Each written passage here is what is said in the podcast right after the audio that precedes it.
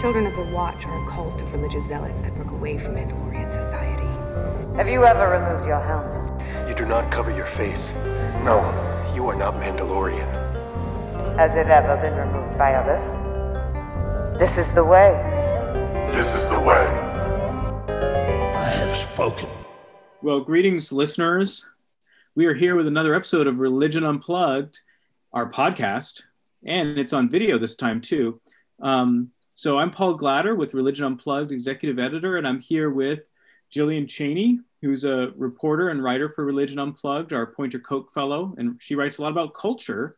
And today uh, we're going to be talking about the piece she wrote for our website that has to do with the series, the ever popular Disney Plus series, The Mandalorian, and questions about the religious tradition of The Mandalorian.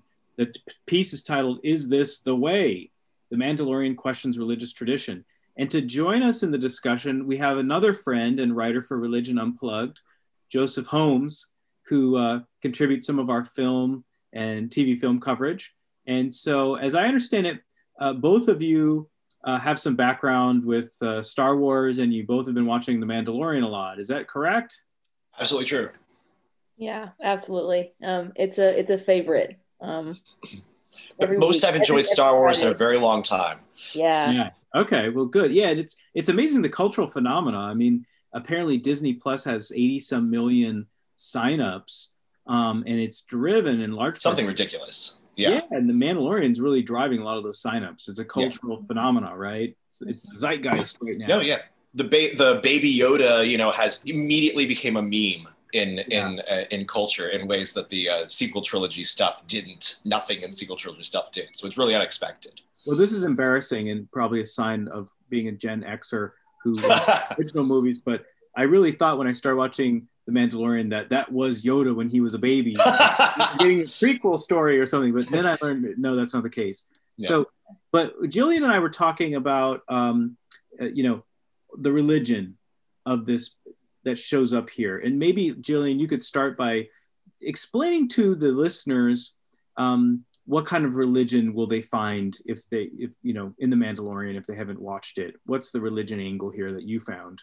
Yeah. Um, so I guess um, first, and this is something that I have covered in Religion Unplugged as well. Um, about a year ago, I think, um, almost exactly, um, Star Wars has always been um, a religious um, cultural object um, in its movies and its lore, um, particularly through the Jedi. Um, what I kind of uh, discussed last year around this time was people who um, have like who have taken the Jedi faith tradition in the movies and are practicing that as a real life religion um, in our world. Um, so Jedi themselves are religious, very spiritual in a sense, um, and have inspired a lot of people of faith themselves. Um, so that's always going to be one aspect of it, especially with um, Baby Yoda or Grogu or whatever you call him um, being a Jedi. Um, you, I mean, if it's Star Wars, there's going to be Jedi. You can't get rid of that. So that's a huge spiritual element as well. Um, but the Mandalorian himself is also has his own creed and religion. Um, it's kind of become a complicated thing um, and is a complicated thing um, in further Star Wars lore. But essentially, um, what we know about the Mandalorian um, from episode one, season one of this series um, is that um, he won't take off his helmet. And that's part of his religious creed. There's his religion expands beyond that, and it kind of expands into a culture, kind of of you know, um, several Mandalorians are bounty hunters, et cetera, et cetera. Um, but I think the main thing is that he has this extreme religious devotion to his Mandalorian creed, um, where he can't take off his mask. Um, and in that sense, and in um, the other practices that define his religion, um, he and other Mandalorians that he associates with um, will say, This is the way. This is what they do. This is how they devote themselves to their creed. Yeah, yeah. That the, the that saying, "This is the way." When I hear that in the show, it kind of reminds me of *Handmaid's Tale*, when they pass each other and say under his eye, or uh, in the case of the handmaids, they say like uh, blessed be the fruit. You know. Yep. Um, Joseph, did you from Jillian's description? Was there anything else that you would add as terms of the context, the framework of religion and Mandalorian? Anything else worth noting? Yeah, yeah, no, thank you. Um, I mean, another thing, uh, one classic is of you know that he he he has a blaster and he says, you know, like you know, uh, guns are part of my religion, which means he's probably from Texas. But um, I did not originate that that joke, by the way. Um, but I think it's it's it's it's one of the most clever things about the Mandalorian because they, they in the first episode of the series they say, you know, Mandalorian is not a race, it's a creed, which is sort of like a soft sort of reboot of the of the Mandalorian um, uh, mythology in order to make it much closer to the, them, them much closer to the Jedi so that you can have this new world of Star Wars, but still have what the appeal is of Star Wars. I mean, you know, J.J. Abrams did this whole TED talk a while back where he talked about how when people are trying to take established properties, they um, what they often do is they sort of rip off the shark. I mean, he used that to mean um, t- ripping off or copying the thing about the wrong thing about the original material, which is sort of one thing that many people sort of accuse the, the sequel trilogy, ironically, of doing, where it's like, okay, we're going to take the, the TIE fighters and stuff like that, but get rid of the deeper mythology of the religious aspect of Star Wars. Um, it, it, it, and but what really people liked, I mean, again, the appeal of Star Wars is the fact that it's about, you know, this guy who lives on a desert planet with no future and no past um, and no deeper meaning to the universe, who then is told by this sort of, you know, adherent to an old dead religion uh, that um, that no, the, you are a part of this cosmic struggle of good versus evil and this religious sort of uh, order of the universe that you can have access to. So they didn't want to do a story about the Jedi, but they still wanted to have a series, a character, and a world that deals with those themes. And so they took, you know, that whole the these religious ideas. They took, you know, they instead of the force be with you, they say this is the way, but it's still able to grapple with a lot of those ideas that really is at the center of the appeal of Star Wars um, and so that's that's one of the most brilliant things I think about the series that they they honed in on that and they they um, and they uh, checked on that. By the way, that whole idea that I said, I think uh, Alissa Wilkinson wrote a piece about that a couple of years ago about that interpretation of Star Wars. So that's uh, yeah, it's pretty cool. Next time we talk Mandalorian, we should try to get her in here too. mm, she, that should be great. Yeah. Yeah. So I got a question for both of you. Um, Hopefully, we have answers. Well, I hope so. You know, so um, at first I wondered, will the Mandalorian sustain an audience when you've got a main character who's got a, you know, um, uh, rough voice and no facial expressions, and who seems to be a bounty hunter with uh, who follows creeds but doesn't seem to have empathy. Mm-hmm. And you know, in other words, like, so the is it true the Jedi and the Mandalorians, um, you know, have a sense of duty but not maybe love in, in, you know in their in their religion or something. And um, how does that play out in the series in terms of uh, relationships to others? Yeah i mean so i think um, something that i kind of touch on in the piece is also one of the biggest themes in star wars is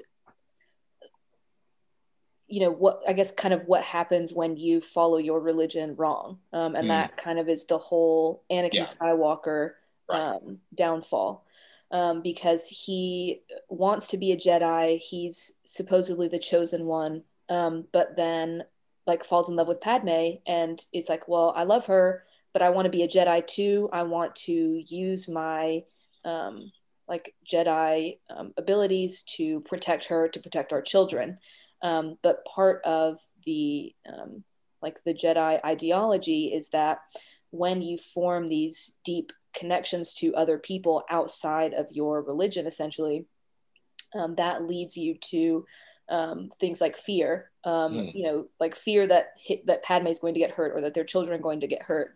Um, which then leads to like rash actions or anger or you know different things like that um, and so i think I wouldn't say that necessarily the that devoids the Jedi of love in their religion, um, but I think it does warn against you know kind of personal attachments. I mean, mm-hmm. yeah, if you wanted to make a direct analogy, you could just call it like the Christian saying like you know we're not of this world, so you're not supposed to you know latch on to certain things. I don't know if that's exactly it, or even if I would fully support that, but.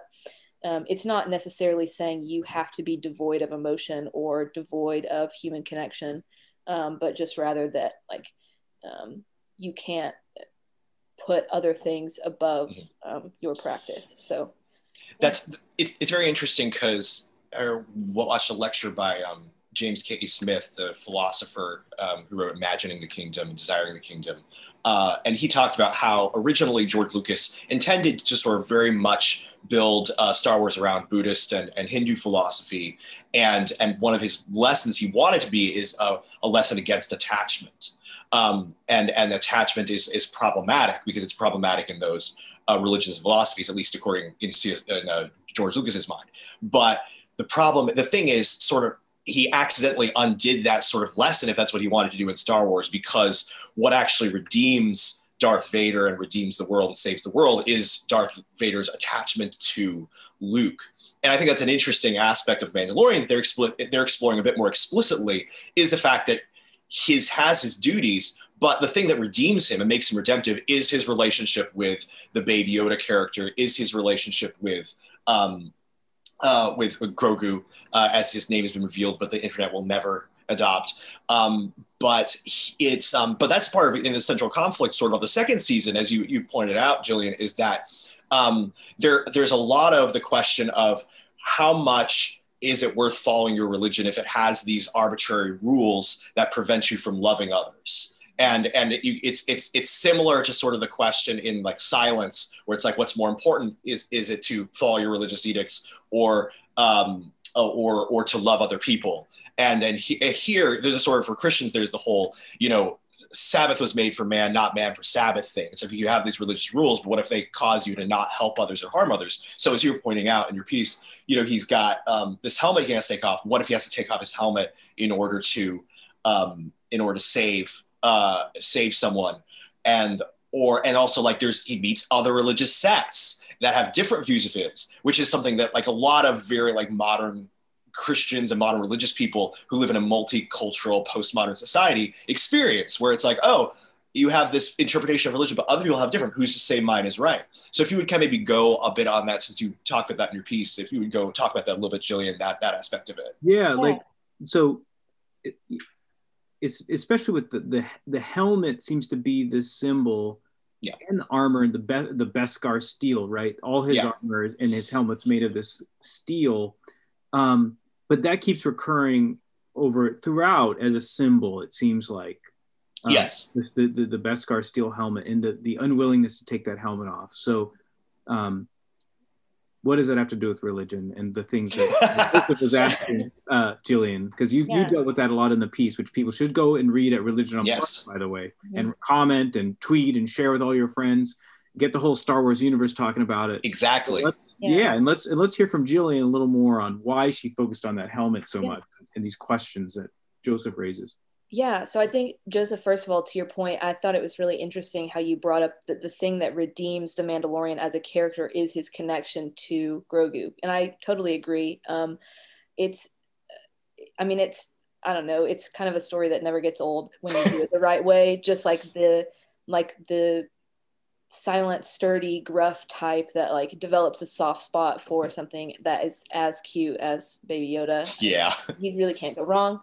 Um, but then, you know, while that is what redeems him, it's also kind of what threatens to um, take away his creed and his Yeah. religion and his way of life. And I think the the connection has to do like it threatens to do the same thing for Baby Yoda as well. Like if you hope to Mhm. become a Jedi, Yeah. um, both of them kind of can't keep up just like a straight attachment to each other if they hope to keep practicing their individual um, religions. Um, and so I think kind of the helmet is a really interesting point to center on that idea of connection, um, especially because the helmet is what kind of keeps us from seeing what he's feeling Mhm. um, which isn't, I guess, fully true. One of the things that I love about The Mandalorian is that you kind of always know what he's feeling, even Yeah. though you can't see his face, um, just based on his body language or you know whatever. Um, but we're not seeing like his eyes, his mouth, uh, when he, you know, um, so you know when he, when someone says something to him and he doesn't respond, you don't know what he's thinking or what he's feeling because Right. you can't see his face.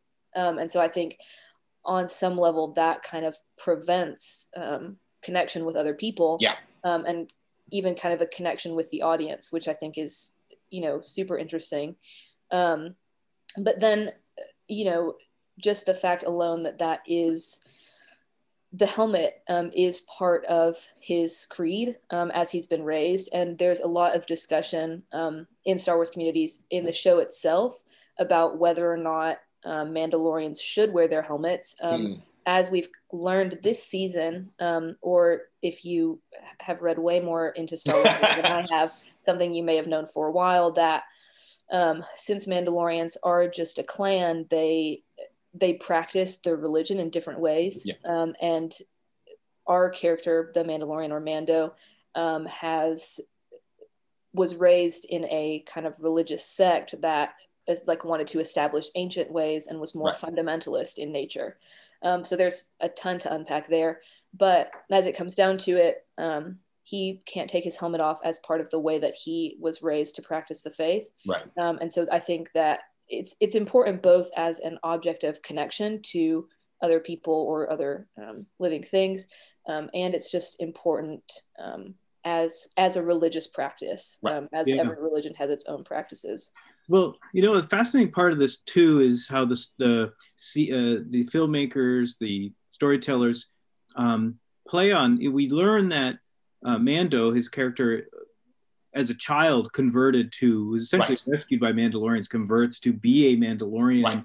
and you know, one thinks that he is a fundamentalist, a because that's how he grew up, but there's also that emotional bond of these were the people who saved him you know? And in religion a lot of us adopt the religion of our parents and whether and then you have to as an adult make that religion your own and decide what what theology and practices of belief one has and that's where to me it, this season's become so interesting right and jillian points to this um, you know you see people you see these sort of moral questions or compromises as to how rigid the mandalorian will remain um, uh, especially to save another young person like him that we talked about, who probably reminds him of himself, Yeah. a little orphan in the world. So, um, you know, the, the second to the last episode of the season, there's this dialogue that Jillian quotes in her piece between Mayfield. Um, uh, ri- they're riding in this this vehicle, uh, you know, taking trying to infiltrate this base, and uh, our character has to take his mask off, his helmet off. And while they're riding, one of us should read. Uh, I've got this called up, so maybe I'll, I'll go ahead and read this. Where um, uh, Mayfield proceeds to get philosophical. Mayfield is sitting there with Mando in this car, trying to persuade him to take his helmet off, and, and essentially criticizing his rigidity and his religion, right, Yeah. and his practice. And he says, "You said you couldn't take your helmet off, and now you got a stormtrooper one on. So what's the rule? Is it that you can't take off your Mando helmet or you can't show your face? Because there is a difference. Look, I'm just saying, we're all the same. Every, everybody's got their lines. They don't cross until things get messy. As far as I'm concerned, if you can make it through your day and still sleep at night, you're doing better than most. And if you know these characters, there's a lot more kind of Yeah. background stuff to it. But when I watched that scene, I was, you know, I'm curious what, what you what you two saw in it, but I was seeing um, kind of a dialogue that one, it's a coming of age dialogue that almost everybody who has religious practice and beliefs of some kind encounters, and and beyond religion, and anybody who has uh, every moral choice you make um, or principle you try to hold probably is challenged in some way like that. Um, curious what, what you guys were thinking in the last uh, couple episodes as this started to develop. Yeah. So much there. Why don't you go first, Jillian? Yeah. Um, I mean, it, this kind of is interesting to me primarily as a, um, just like kind of a, as a, it, it felt like everything in the show um, regarding the helmet had kind of been leading up to this. Um, I kind of was proven wrong in the last episode because it gets even better. Um, but I think something that was interesting to me is the development of um, just the like the reason why Mando would take off his helmet because the first and only time it happens in the first season mm-hmm. is like in a life or death scenario right. and the droid who is technically like wouldn't be classified as a living thing and so couldn't make him break his creed right. like Mando's about to die and he's like I will not take off my helmet to let you heal me because this is part of my creed and the droid has to be like I'm not a living thing I'm not like it doesn't matter this doesn't you know affect anything and so finally he does it and it's interesting too that the audience still sees his face. Um, I've had friends mm. say different things to me. Like um, one of them was like, I feel like I have to close my eyes or look away whenever mm. he takes his helmet off, which I just thought was so interesting. Um, wow, that's great. And so I just think that's fascinating. Um, and it kind of is true because whenever we see his face, it feels like we're invading on something sacred because we're like participating in him um, breaking yeah. his creed. Um, but it goes from that to in the scene, um, you know, this guy's essentially trying to peer pressure him out of out of his helmet, um, just because like for comfort or um, you know whatever the reason is, um, and he ends up taking his helmet off because it uh, necessary for him to get these coordinates to help him save Baby Yoda. So um, it goes from like life or death scenario, him being goaded into it, to um, you know him kind of questioning when er, earlier Mandalorians are like, "Well, you were raised in a cult," um, and then him ultimately just choosing because it's what's best for himself, what's best for like the rescue mission, um, and and it's what he needs to do. So I thought that was really fascinating. Yeah, no, it's it's really and it is really fascinating. Again, it's it's it's, it's sort of I don't know. It's, it sounds cliche to say this, but like you know, this is the world that religion lives in nowadays. Because again, there are so many options for interpreting the world. That's what it means to live in a, a postmodern world. Um, and so that's a particular challenge for anybody who is religious sort of expression. And you know, in in the in the original Star Wars movies, there's like it's it's sort of like the pre postmodern era still because there's only two options. Like you can or th- maybe three options. You can be like Han Solo and not believe in it. You can be a Jedi or you can be a Sith.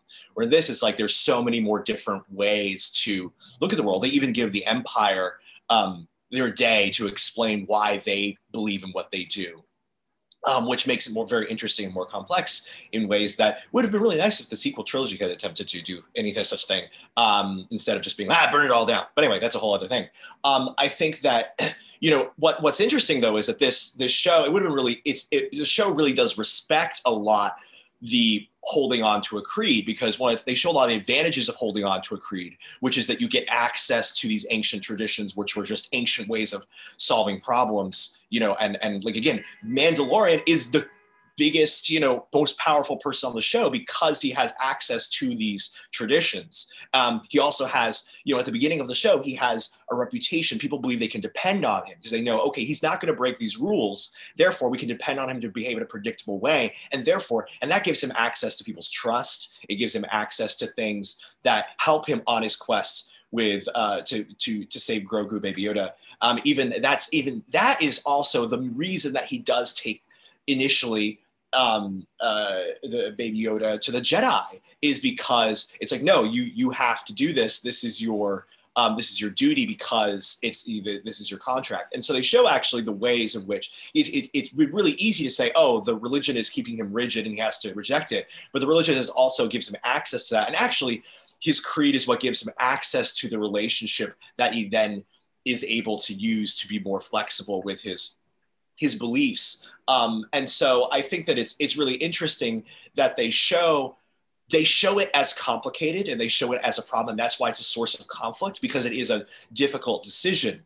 Um, it's not an easy decision like a lot of people make it out to be. Um, and you you could you know, it's like, you know, a lot of Christians were very, you know, I've had a lot of people like leaving the faith recently because they were, you know, and like, you know, if you're on YouTube, it's like, you know, Rhett and Link, you know, just being like, hey, like I thought that, you know, it seemed to me like believing in my faith, I, I choose between believing my faith and loving my gay friends. And it's like, and eventually I just said I had to love my gay friends instead of holding to my faith. And that to, um, and, and so I think that they're, the fact that they're asking these questions, but they're making the religious aspect of it um, not a straw man is I think the most interesting thing about the show, and I, I'm I'll be very interested in seeing if they actually um, they play that forward going forward. Um, that because that will make the show really compelling.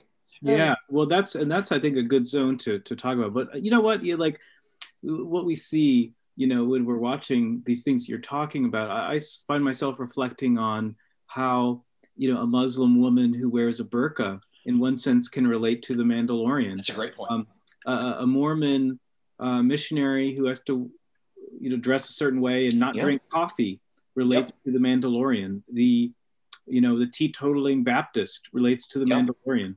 The uh, a Jewish person who, who wears a yarmulke or a wig uh, or Yep. whatever, uh, for d- depending on what part of Jewish sect they are. These all relate in a sense to this character and to this universe that Yeah. That um, Favreau and others have created here. Where so to talk about where it's going, and you all have you two have seen the last episode. I haven't, so you have a better answer perspective on this. Mhm. I saw some headlines, some people online suggesting the religion lens that that um, this is really heading towards just saying a pluralist world, uh, no wars. You know, a more peaceful and pluralist world is better than one of tribalism and war, or that.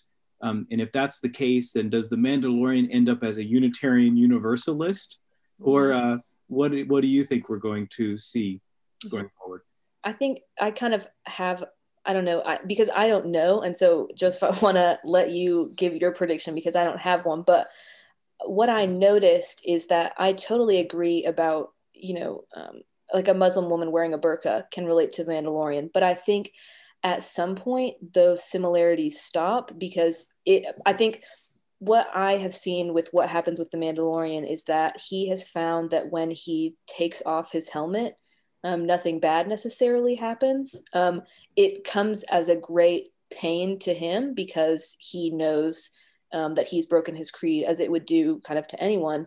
Um, and I think we can, when we talk about the last episode, um, like I would love to hear your thoughts kind of on what makes him take his helmet off, um, you know, in this last episode. But I haven't, and I haven't seen um, in our world examples of religious people who um you know I, I i guess so in the in the example of like muslim women wearing face coverings or head coverings um, a lot of times um, muslim women will choose not to wear hijabs because um, of their own personal reasons to practice the faith um, and some of them i guess will wear them wear them sometimes not wear them other times um, but with the Mandalorian, it seems more of, I guess it, it almost felt anticlimactic um, in the way that they handled his helmet removal. Um, it, you know, no one else really seems to care but him. Um,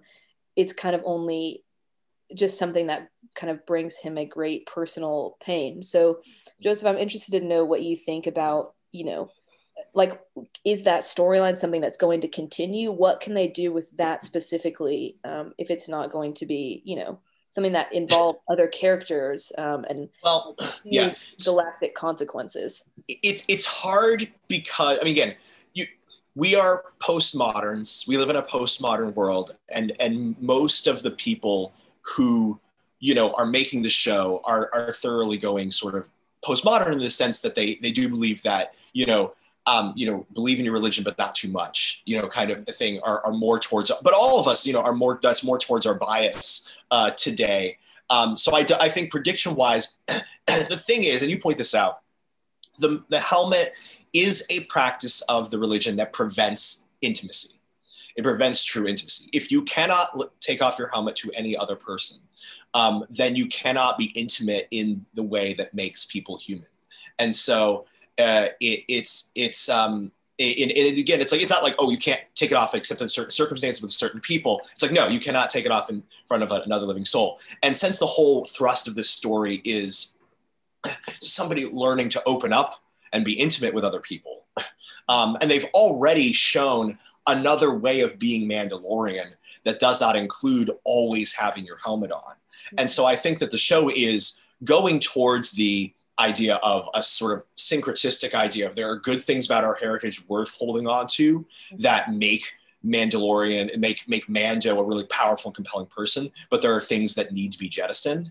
And and although that that's and that's probably a, a right you know message to do, but it's also a predictable one because that's the era we live in. I also think that again they've set up a new conflict on that same order, which is the fact that the one of the other characters.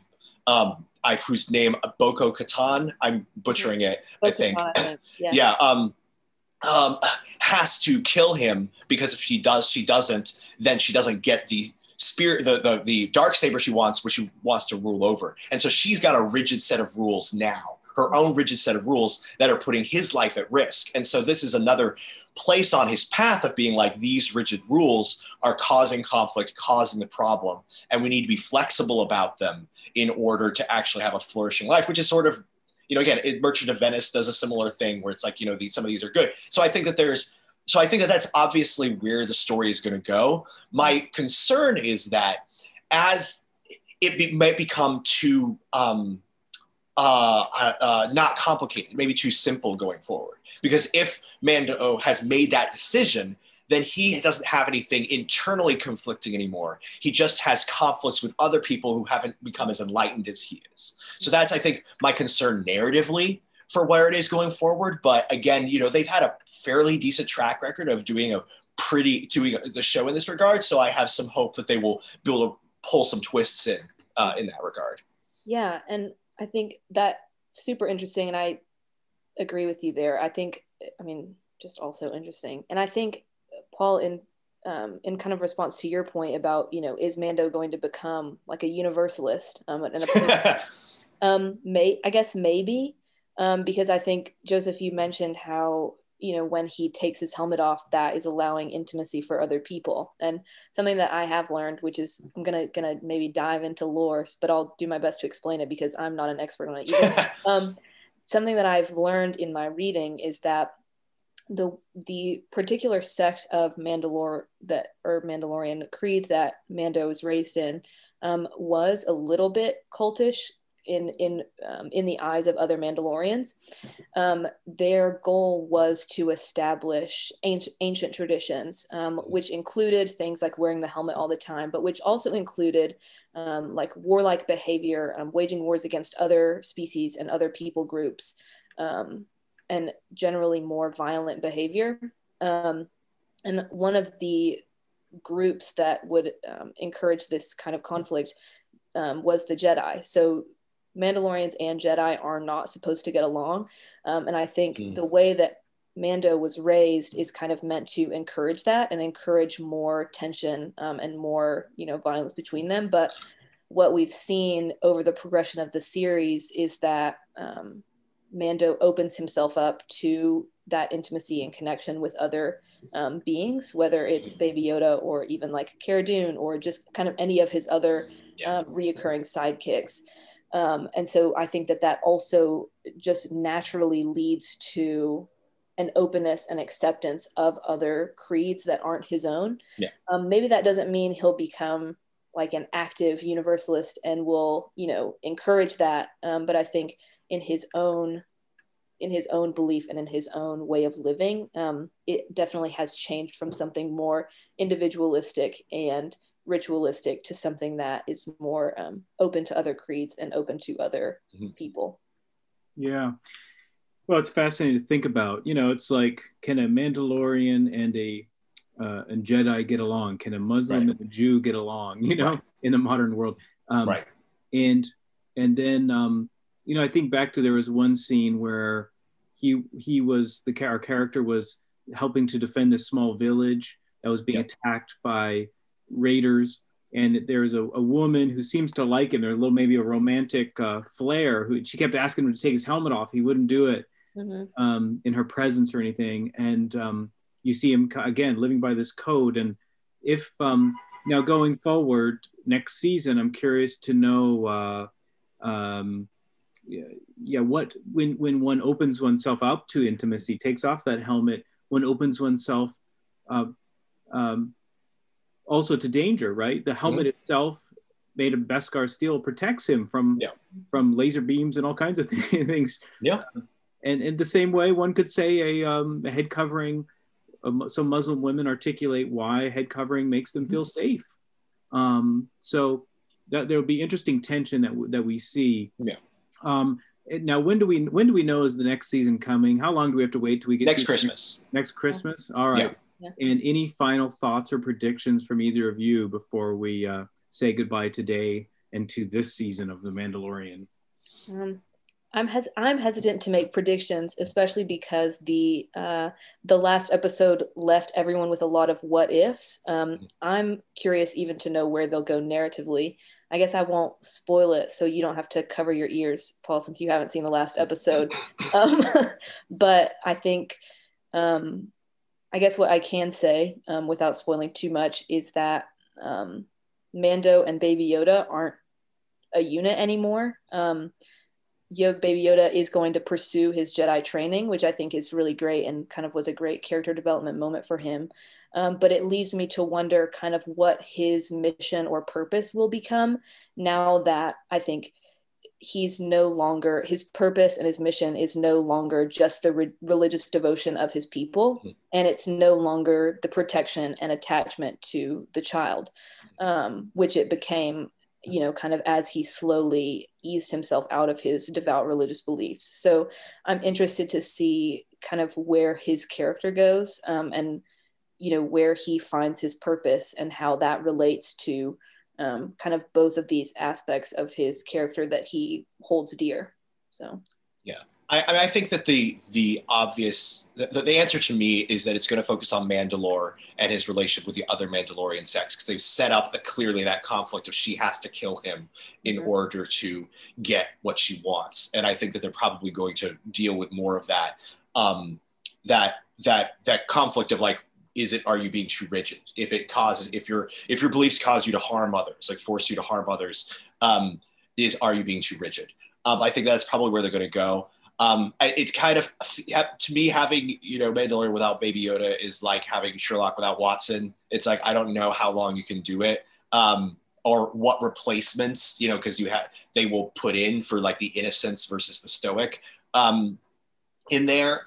um, I I will also say though I think that and again without spoiling anything that happens at the end, um, particularly that thing, uh, I will say that they're very committed to um, fan service. Uh, they're very committed to doing things that are going to get the show trending on Twitter, and also, uh, and, and I don't mean that in a cynical way exactly, a little bit in a cynical way, but they're like all the all the things that people complained about in the sequel trilogy. They're very committed to being like, here's all of the things we're also fanboys. We also want to see all the matchups. Like we want to see Mando versus you know Ahsoka you know, uh, uh, you know, is we're, we're, we're, we are fanboys as well. So we are committed to doing all those things. And so you're going to see a lot more of that, whatever is sort of on point to, um, uh, to get the fanboys screaming wildly like they do in a theater in a Marvel movie. They're very committed to doing that as well. mhm. Yeah Great. Well, I want to thank you, Joseph Holmes and Jillian Cheney, for being here today and chatting with us on the Religion Unplugged podcast. So, Thank you very much. and look forward to the next time we can do this. Absolutely.